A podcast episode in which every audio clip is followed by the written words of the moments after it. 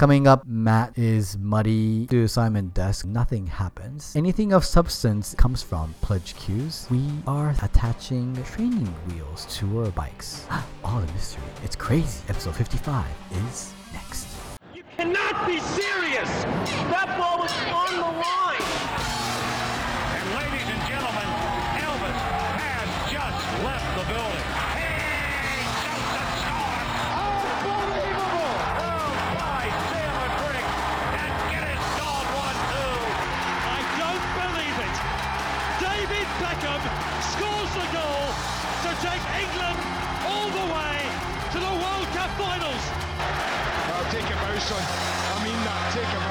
Konnichiwa, this is Yu Vocal. Shalom. This is Matt Cohen.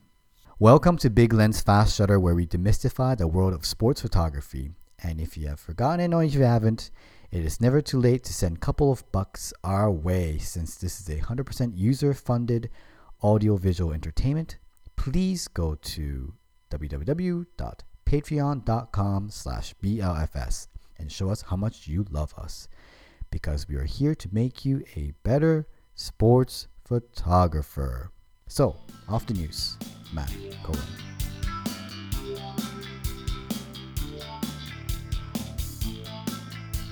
News. I have been on the road again this last month shooting rodeo, and I have developed a superpower. Um, and that is I can make it rain in places and at dates when it's not supposed to rain. Because Like, what, like every you, like, every rodeo at- at no i just clubs? i just show up and water comes from the sky not that, not the cool making. no just like i the i, I mean version. I, I could do that i guess but no uh i have seen more rain and mud this year than combined ever before in any of shooting rodeos i've seen more rain and mud this year than all the other years combined yeah it's been kind of frustrating balanced out by the fact that i really enjoy shooting the d5s Yes, if you have the chance, you should definitely get one. Mud, D5. I broke a rib the other day jumping over a fence to get away from a bull.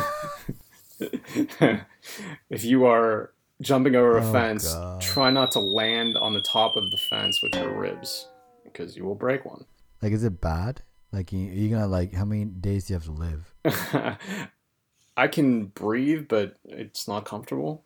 Uh, yeah, it sucks. You're you're such a warrior. you have to like to have the hashtag warrior thing. That's what it's gonna. No, be. the hashtag is Matt Cohen running away from things. And uh, at the That's last fun. That's been fun. at, at the last rodeo, I ran away from a horse that hip checked me into the wall. Uh, that hurt much less than jumping over the fence and cracking my rib. So yeah, that's news. Wow, he's he's so tough, Matt Cohen.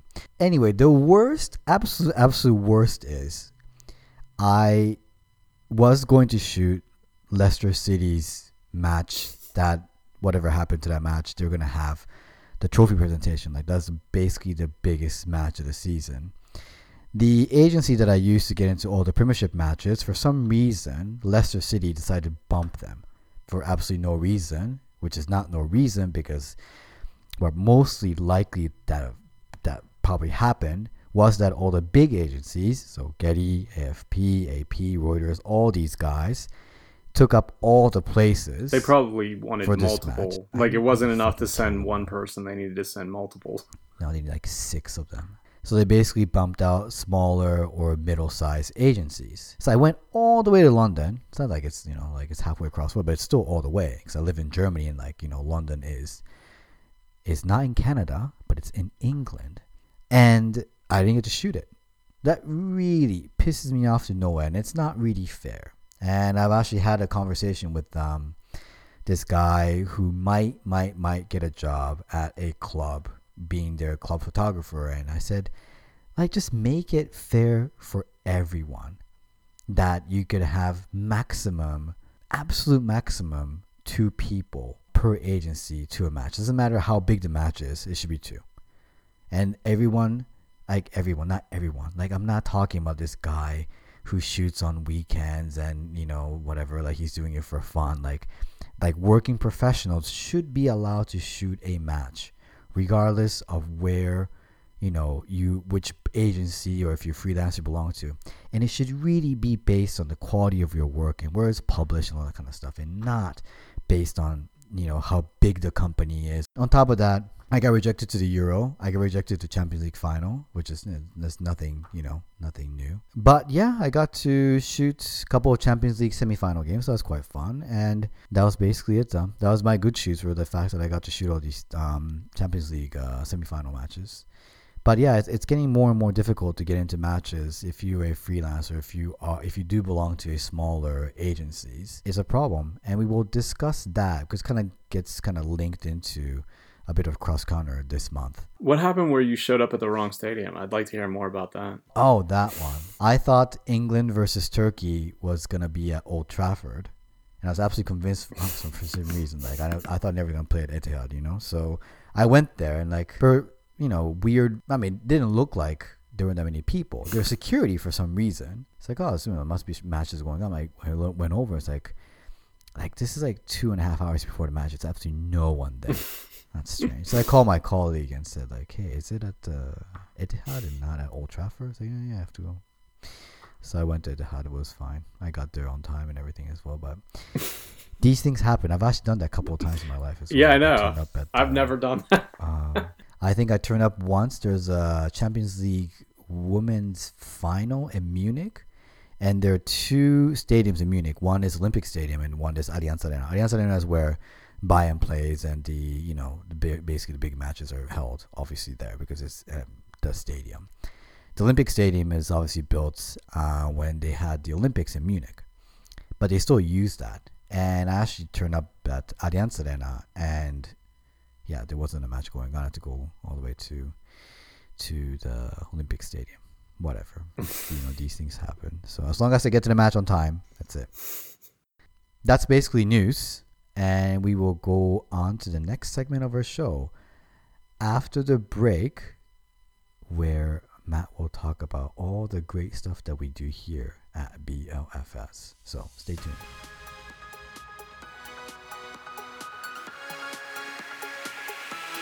If you're listening to this on iTunes, thank Apple and then rate us.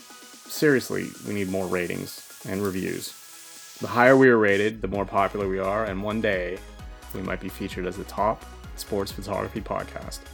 That's not really why. We want more people to find out about us. And if you rate us and if you review us, more people will find out, uh, will rank higher. And that's why we're doing this to try and help more people. So, seriously, just uh, rating us takes one second and a review might take 30 seconds. Just say, uh, good podcast, learned a lot, thanks. Uh, that's really all you have to do. And if you're not giving money to us, then you really need to be doing that and then giving money to us.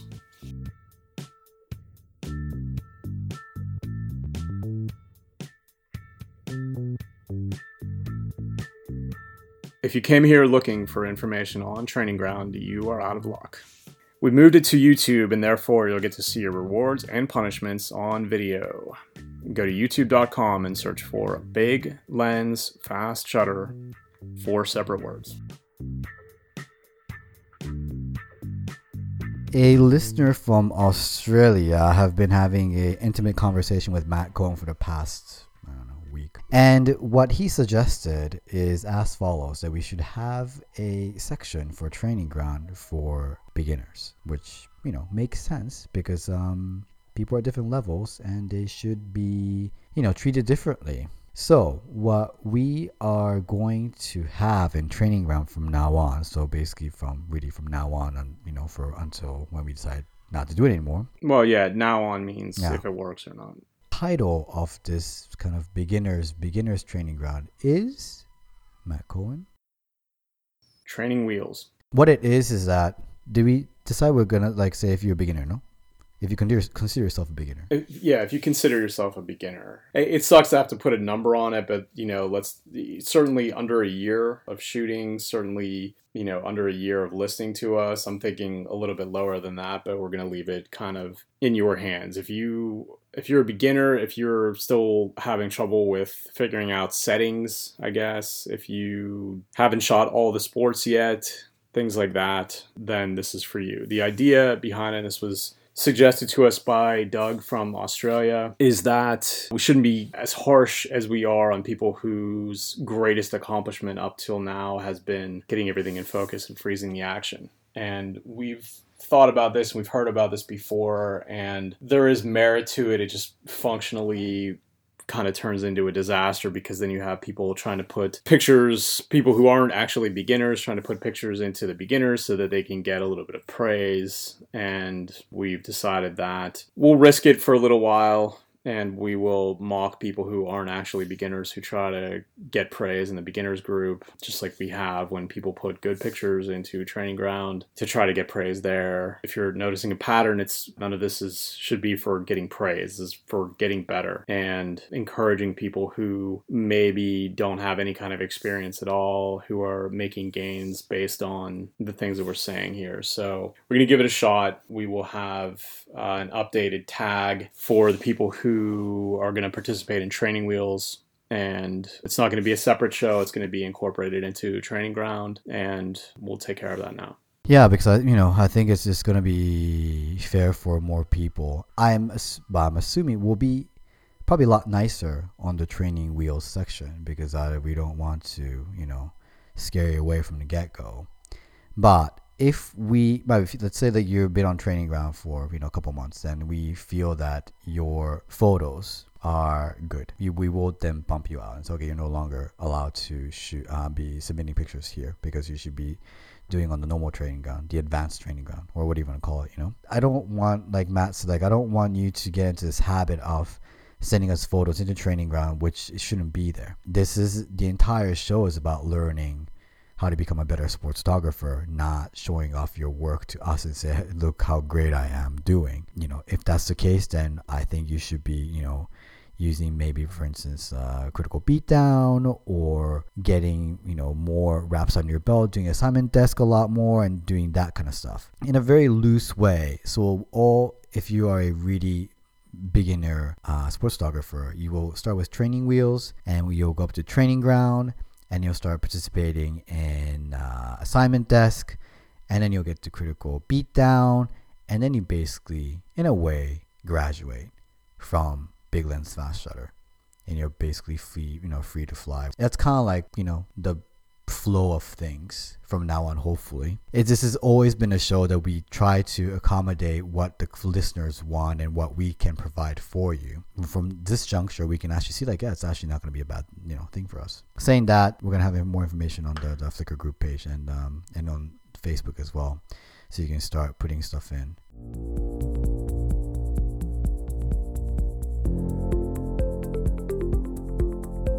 All right so pledge cues off we a question from uh, Slim Shody. Could you tell me your current workflow for writing photos during games? My current workflow is shoot in RAW, ingest tag photos into Photo Mechanic, caption, edit in Lightroom, export in JPEG back into Photo Mechanic, and send. I was told by my work I was told that my workflow sucks and if it is speed oh my god and if speed is of the essence I should shoot in JPEG and use Photoshop Camera Raw instead of Lightroom to edit. I know Matt shoots in RAW, but do you guys use photo uh, Photoshop or Lightroom to edit? Thanks. this workflow does suck.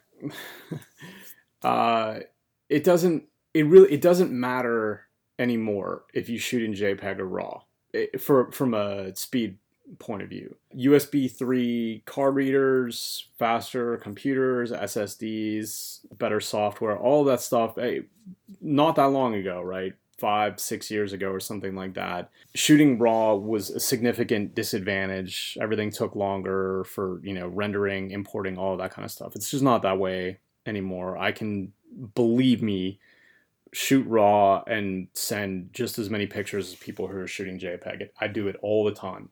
In between periods of hockey games, I can get the same amount of pictures out, same quality, all of that as people who are shooting JPEG. You just have to find a workflow that works for you.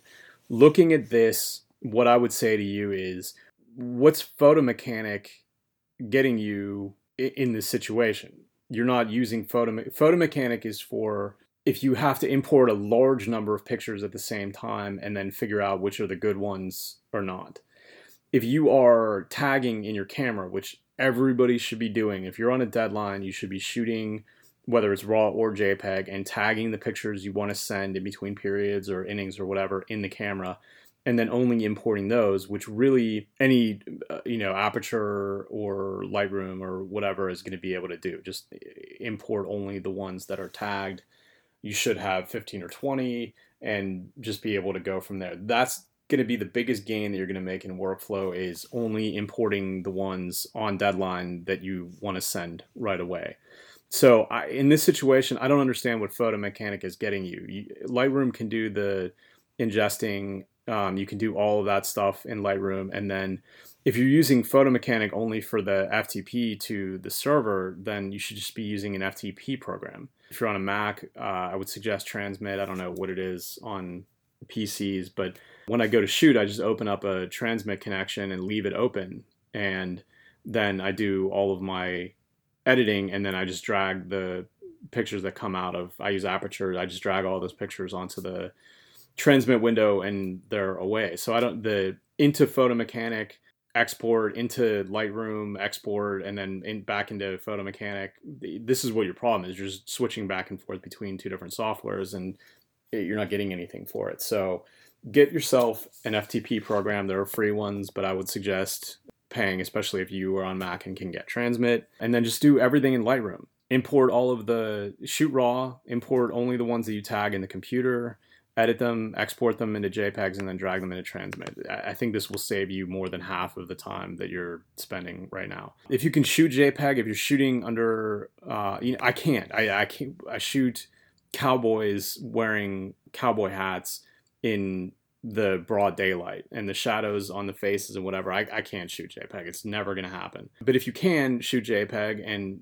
all you're doing is cropping and doing a little bit of toning or whatever, then shooting JPEG. Either way, don't keep going back and forth between photo mechanic and lightroom it's not helping and camera raw not that fast because you can't do batch stuff really you're just one picture at a time and then you're still going to lightroom just let lightroom do all of it it can so uh, that would be my answer Sorry, to that. I was falling asleep a bit. Um, so, all right. Well, after the next question, it's by North of Tessie.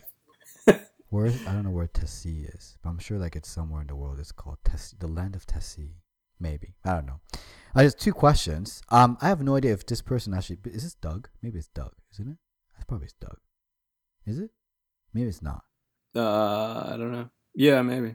If you're paying enough to us, you can ask, you know, whatever, like you have allocate number of questions you can ask per episode. So hopefully Doug is paying us a lot because we're going to answer two questions.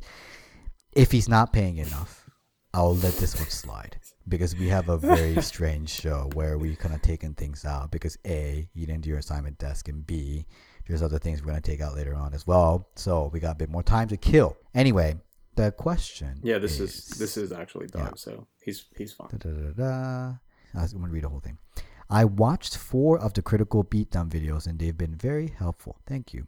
I've learned quite a few things not to do. Most of what I thought I knew is incorrect, so the videos were very, very helpful, really helpful. I like to look at good sports photography so I can see good examples and study them to learn what's good. I googled Getty Sports, but only saw stock pictures. I That's shocking. Tough. I googled Sports Illustrated, but many of their examples are huge stadium shots or swimming shots, etc.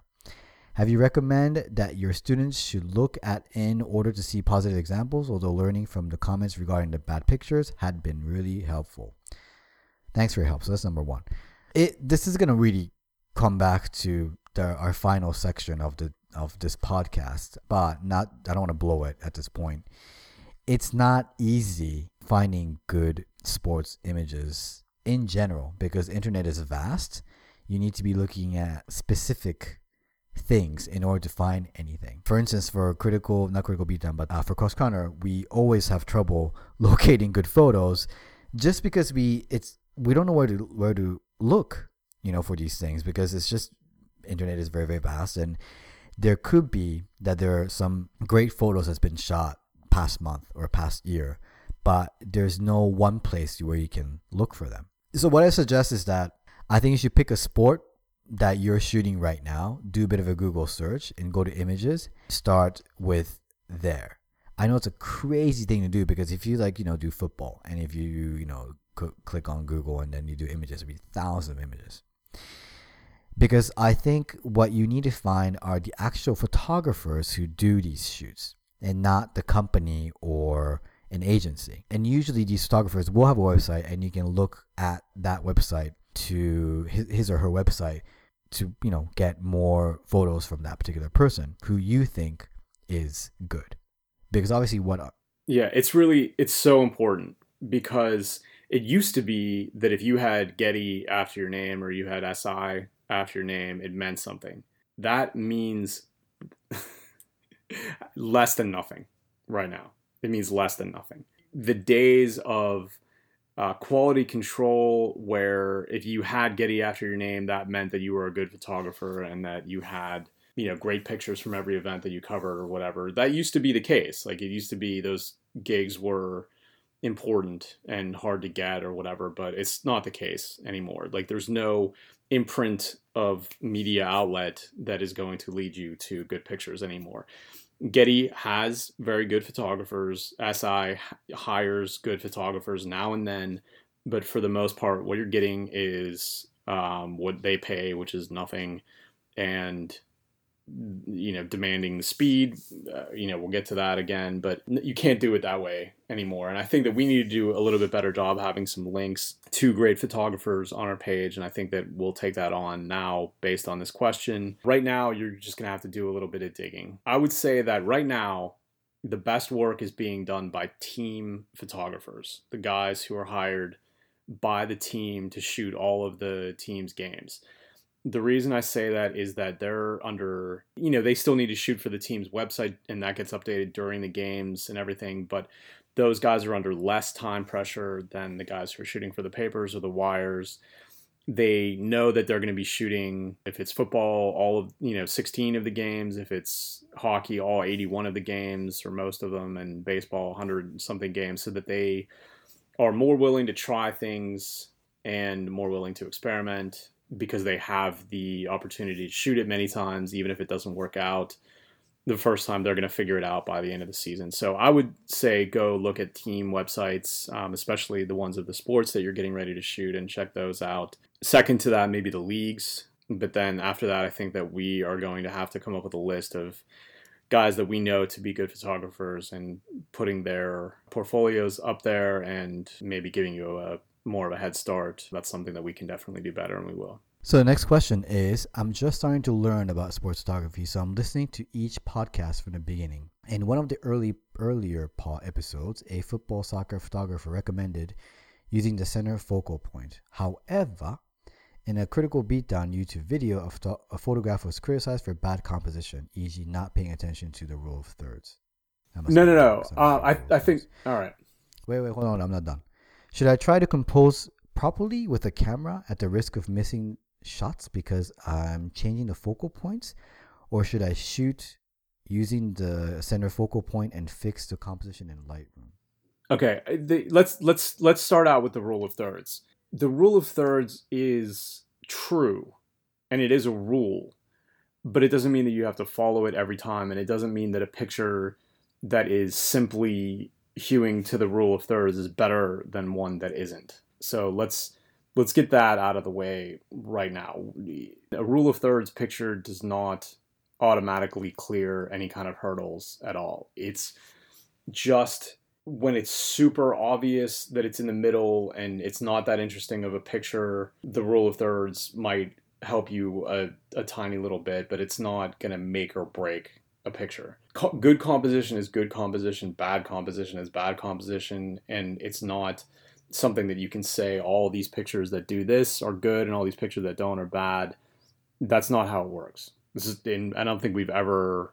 I know that I've never said that that was the case. So don't That's something that they use. I would never say that. So it's probably something you probably say. believe me. I never said a picture was bad because it didn't adhere to the rule of thirds. It didn't happen. Maybe anyway, um, I, it, no. And as far as the focus point goes, um, it depends on what you're shooting. It really it depends. Let's say you're shooting baseball. if you're shooting the center and you're shooting the batter getting ready to bat, if you're shooting the center focal point on him, maybe you're cutting off catcher at a, you know at a bad angle or something like that, and you don't want to do that.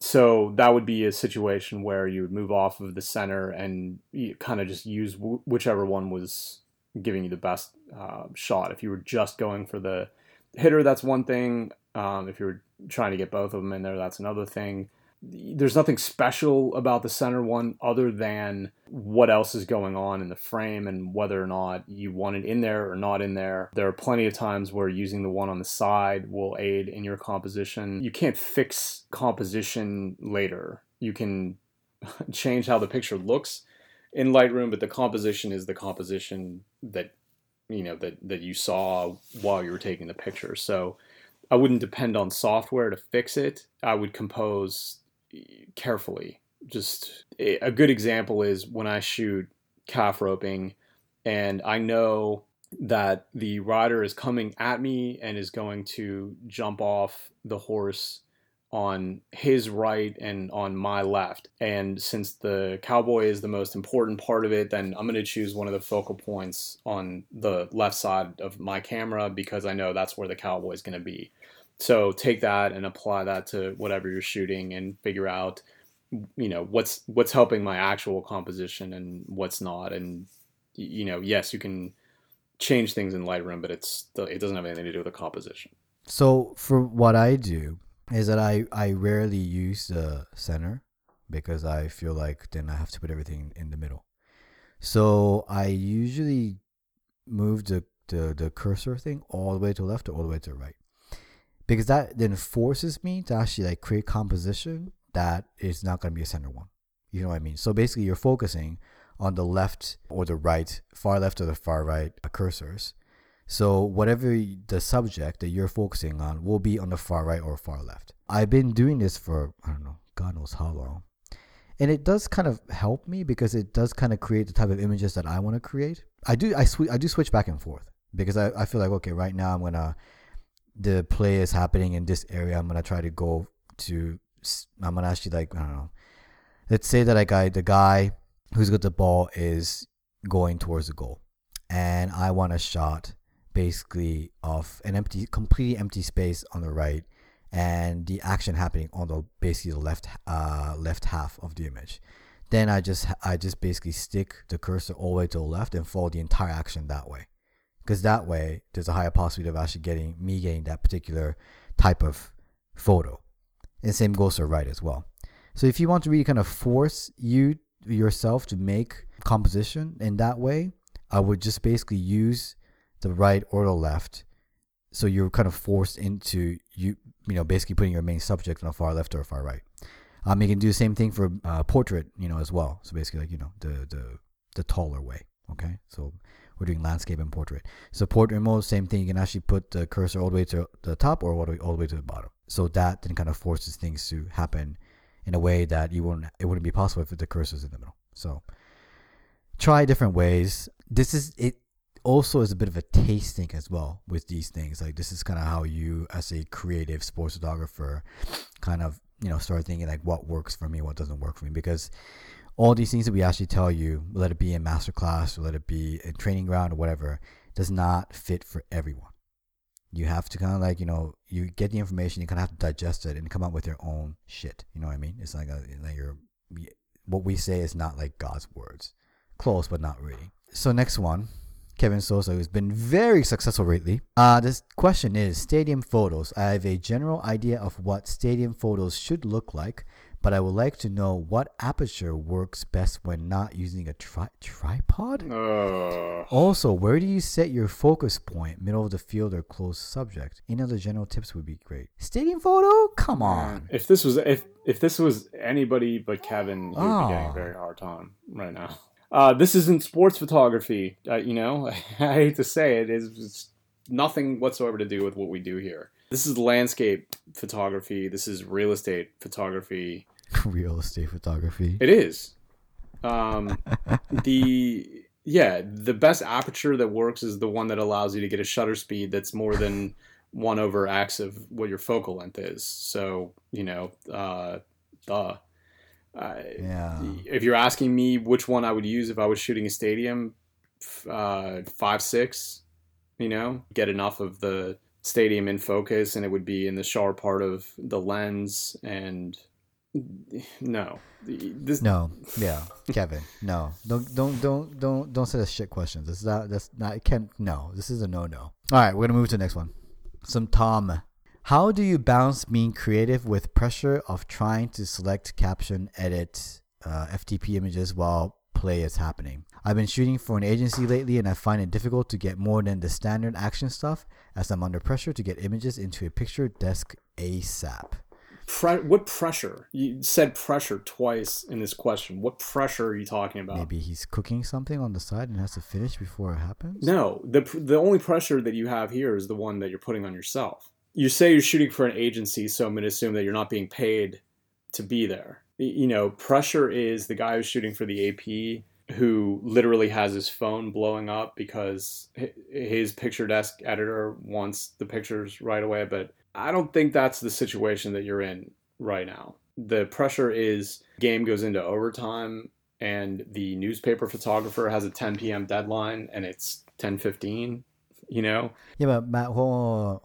I think what I'm, I, I'm, what I'm kind of getting from this question is that I think the pressure, meaning like trying to basically do all the editing stuff whilst the play is happening. right? But it's still it all comes I think that's because I think if you're not used to that kind of like way of doing things, comes back to who's putting the pressure on you and what kind of pressure is it and what happens if you pretend that the pressure isn't there because you just thought of it you're the one that made up the pressure in the first place I mean, I understand what he's trying to say because I think if you're not used to that particular kind of workflow, you're quite caught up in trying to get the shots that the agency wants. And what he's saying is that when you then get, you got all the stock images that you want to get, or you're trying to get the stock images you want to get, and when do you actually have time to do the creative stuff? And then that is something that you have to work on because I did quite a lot when um, I had to shoot Celtic for a couple of years. You know, that was something that was like I I really had to get all the stock images done first, and then have time uh, for myself to do the stuff that I want to do.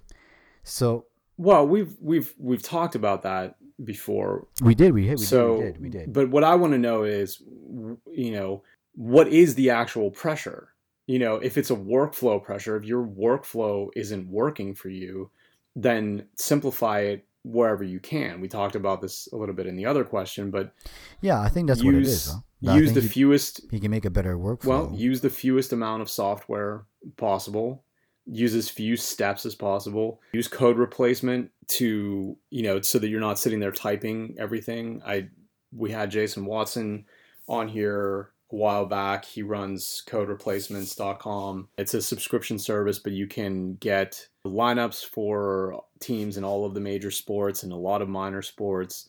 And so you're only doing uh, you know i use this for everything. You're only doing a couple keystrokes for everything. You know that's important. Selecting the camera so that you're not importing more than you need to be. Editing get the exposure and the color right in the camera so that you're you know really the the goal should be i don't know a crop and a contrast adjustment or you know some highlights and shadows or something like that but you really shouldn't be doing a whole lot of editing while the play is happening. FTP, like I said, I've never used Photo Mechanic to upload anything because, you know, it's hidden behind menus.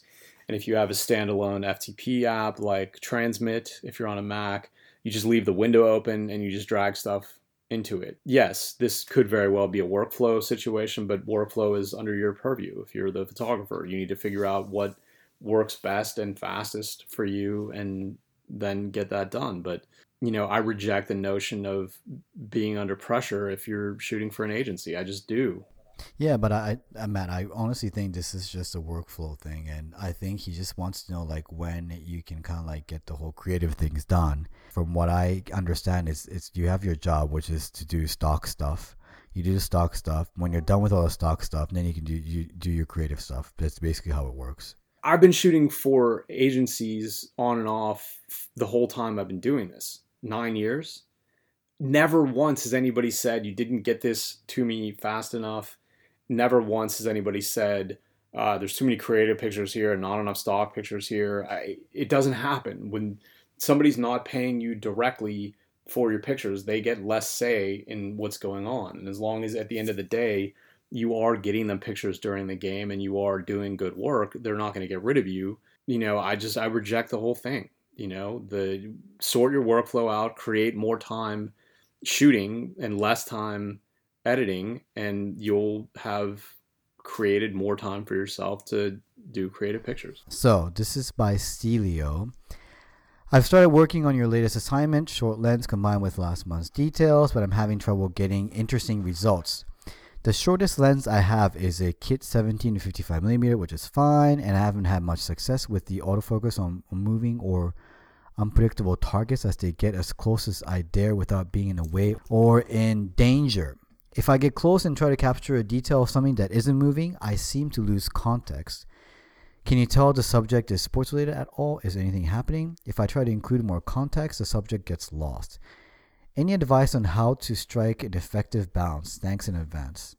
Well, I, the key here is kit 17 to 55. Problem with that is that you're giving up you're giving up the the advantage if all you know if you're shooting a wide lens but you're shooting on a higher aperture you're you're giving up a lot of the advantage. Part of this is that you know if you go back and listen to episode 54 we're talking about removing distracting backgrounds and that is the first thing that, that we're doing like not shooting a 70 to 200 from all the way across the arena on something where the background is really close, where everything is going to be in focus. What you're trying to do is remove that background. So, shooting with a kit lens that has a higher aperture, even at a wide angle, is going to have more stuff in the background. And I think that's why you're not getting the interesting results because they just end up looking like snapshots, camera phone pictures at that point. And that's not your fault. That's your gear's fault, but you bought the gear, so it is your fault. Um, Or maybe he doesn't have the money, Matt, you know? well, no, that that's fine, but but then you still have then you have to figure out a way to have more of even more of a clear background than what you would have, um, you know, so that so that you can get that the background stuff to be out of focus. Yeah, but I kind of think like this, like I'm assuming 70 55, so it's gonna be like 24 millimeter, no full frame. It really comes with practice. And if you are trying to be very, very low to the ground and do a wide shot, I think it really is a matter of you taking a lot of pictures. I understand the whole f-stop thing being higher for kit lenses because probably like what 3.5 or 5.6 or whatever like it's quite high. But i honestly think it's you are probably expecting everything to be quite easy on this one. It's not because anything like if you shoot very low and if you shoot very very wide and if you shoot very very close you have to either a kind of guess very like very accurately how close the subject will be because it's unpredictable movement blah blah all these things. It's not very easy to do. And if you're not looking like if it's that low on the ground if you're not even looking through the viewfinder you really have to be a very good guesser at where the action is going to take place what where it's going to happen where the focus should be so the only thing i can basically say is that if you can basically predict to a good degree like where the action is going to happen basically where the main subject is going to be put the focus there and just wait until they come into that area and you take a shot and that should be it. But it's not this is bit rocket science. Like it, this is not very easy thing to do. Um, you can start pressing the autofocus bu- button when the subject comes into your frame but that might not be fast enough because if you're not looking through the uh, the viewfinder you don't know we know exactly where things are so I'd say suffer and try harder. I think you have to just keep on going and see how it what happens. And assignment desk really is for that kind of stuff. That we're not there to basically criticize your effort. Well, we at a certain point, I think for certain people, we probably will criticize your effort because you think we will probably say it's not good enough. That you didn't actually put any effort into this. But for most people, if you put effort into it, we will discuss your pictures as is, like what you've accomplished with given what you know what you had, you know, basically equipment wise or situation wise to do. So keep on practicing, get close, get low, and just kind of you know We're getting the the last part of the question, the the context versus you know knowing what it is. That certainly takes care of you know will be taken care of by doing it more often. But I would say always the advice is going to be get as close as you can and then back up as needed. So if you can get very close to something that's non action and you're losing the context and you can't tell eh, that it's sporting, then you know, first of all, you want to look around and say, okay, well, given my distance from this, what if I recompose three inches to the right or something like that? Will that bring in more context? And then, you know, look for just a different angle from the same position. And then if you can't get it from there, then start backing up until the, you, you strike the right balance between uh, being close and getting context. But there's not, eh, you know, there's nothing that we can say that like, oh, this is what's going to strike that balance. You're the one that's standing there with the camera and the subject. You have to do that. So it's just a matter of experience and figuring out what the look is that you're going for. And that basically wraps up our prolonged pledge cues. Um, if you thought about asking us questions, if you haven't had a chance to, there's a way to do it. Go to patreon.com uh, slash BLFS, and that will, and if you give us $10 a month, um, it will get you privilege to ask us a question per episode. So one question per month, except for uh, north of Tussie person who actually did that twice, but that's just kind of a regular thing. So unless you're paying a lot more. But if you want to get more details on that one, go to patreon.com slash BLFS. That's the end of Pledge Cues. Thanks.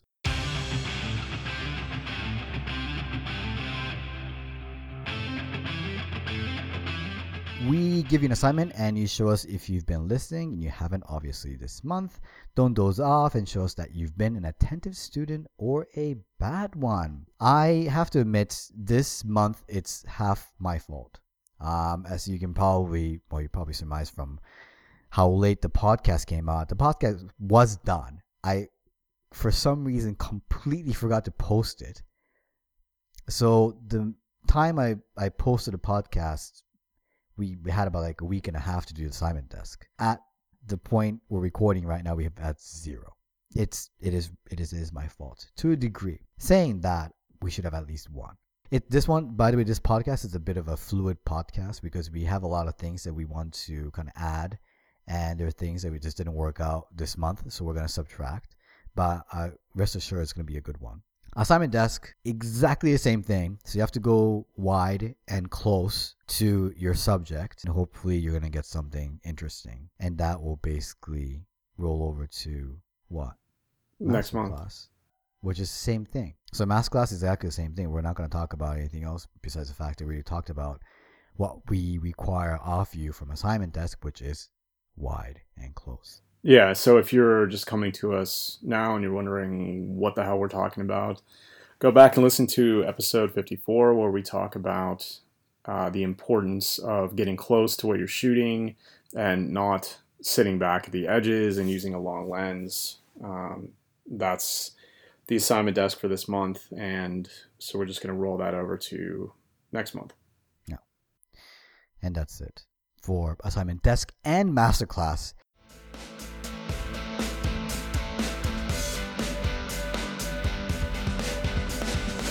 If it's the first time you've been listening to the show, we have a service for you that might be beneficial, you know, for you and your family and your loved ones. What it is is that both Matt and I will critique your portfolio up to 15 photos for merely $100 and we will record it on a video on YouTube and you can listen and watch. It will be about an hour long, give or take and it'll be a very thorough critique of your portfolio. You can wish to have that made public, or you can wish to make make it private. So if it's private, no one else will see besides you and us, because we recorded it. If it's public, everyone can get to see it. So that is called Critical Beatdown and is 100 US dollars.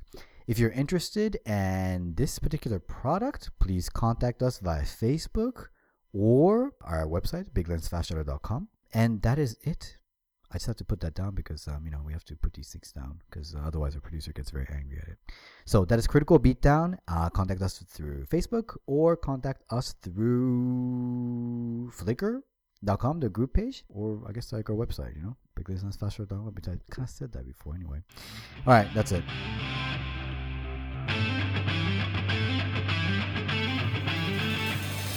Think we only say bad things about sports photography? You say we got no soul? Uh, well, you might be right. we're going to prove you either right or wrong with No cross counter today. Uh, it is time to hold your fellow sports photographers' hands as we tell you why sports photography is in the toilet right now. Since we're so prepared every single podcast, Matt and I have like, you know, pre podcast meeting, which is basically basically chit chat of like what's going on in our lives as well as like what we should do for cross counter. Usually it's either Matt well it's usually more Matt than I who comes up with, you know, the the places like look for the uh, actual photos that we can praise and criticize on cross counter, but this time we both basically came up with nothing. This is just kind of like a brief thing that like Matt kind of want to say and I kind of want to say. It's not the end of cross counter. Like I think it will happen that we will have basically nothing to talk about because there really simply isn't anything to talk about. I think that in the process of kind of trying to help Doug with being able to look at better sports photography, I think we're to try to build up a little bit of a stock of pictures that we can use for cross counter because it's valuable. It is, for me, negative reinforcement is always better, but I understand that for some people, seeing something that's good and maybe trying to incorporate some of that is better for them. Um, and so I think it's valuable, and I, I still want to do this. But you know, I'm online a lot. I read a lot. I follow some photographers on Twitter, and I have many, many Facebook friends, professional photographers. I just haven't seen anything that I really liked in the last month. That's not to say that they suck. It's really what it comes down to is, and we've seen this. Uh, we touched on this in the episode that we recorded around the time of the Winter Olympics last year, where Getty was basically building their own communications network through all the venues so that they could have all their pictures in 30 seconds. This is bad for photography. Like the, the trend for getting these pictures out within seconds is bad for photography. And it takes the creative drive out of it and it turns photographers into robots and I'm sure that's where this is going. But I'm not going to sit here and bang my hand on the table and say all photographers are artists and there's no place for business and all of this because you know I don't even know if I'm an artist and this is a business for me.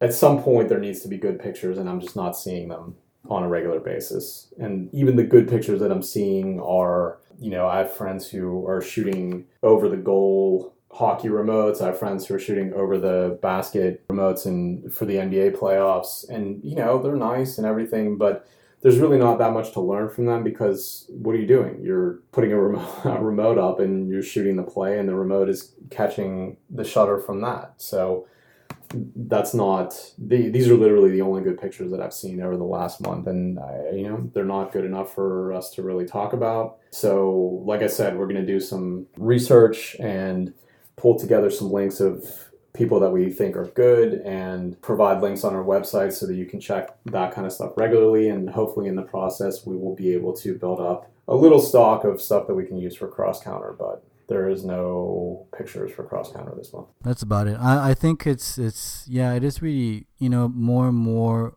of um, teams or tournaments have exclusive rights, usually with Getty, and we're only gonna see stuff from one company. So it's a bit of um, news control by Getty that they want to do. I think they want to kind of get into like news anyway, like you know MSNBC and CNN and that kind of stuff in the future because that's they want to be like de facto, you know, news slash photo agency, so they can kind of like control the flow of information. That's kind of how it goes, you know, with these things. Yes, we will try to look for better photographs and photographers in the course of the next couple of months, so you can you know have a better kind of discussion with Cross Counter we might we might actually like choose to kind of focus on a person, a photographer, rather than actually trying to find you know something out of basically nothing, which is the sea of you know Getty and AFP and all the major agencies that doesn't really do anything. That is the end of Cross Counter.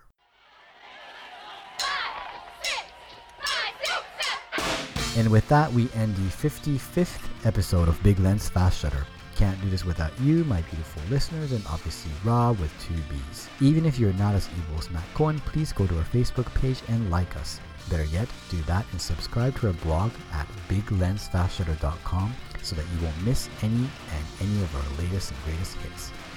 And if you love us even more, please rate this podcast on iTunes. And obviously, if you have that dollar in your pocket, please go to patreon.com slash BLFS. And that is P-A-T-R-E-O-N dot com slash BLFS.